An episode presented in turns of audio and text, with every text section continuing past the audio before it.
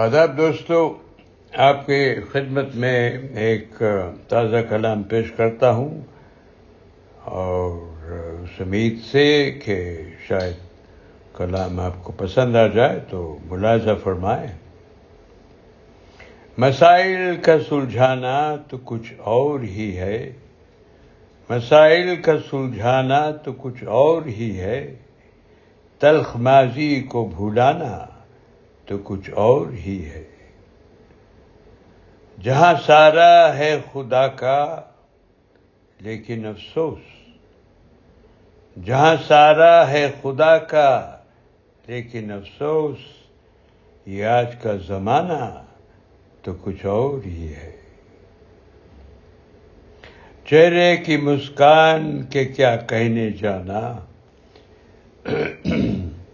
معذرت چاہتا ہوں۔ چہرے کی مسکان کے کیا کہنے جانا؟ پر دل کا مسکرانا تو کچھ اور ہی ہے۔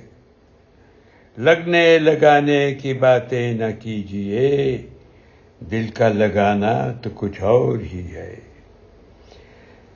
دامن کا دھونا، روزمرہ کا کام۔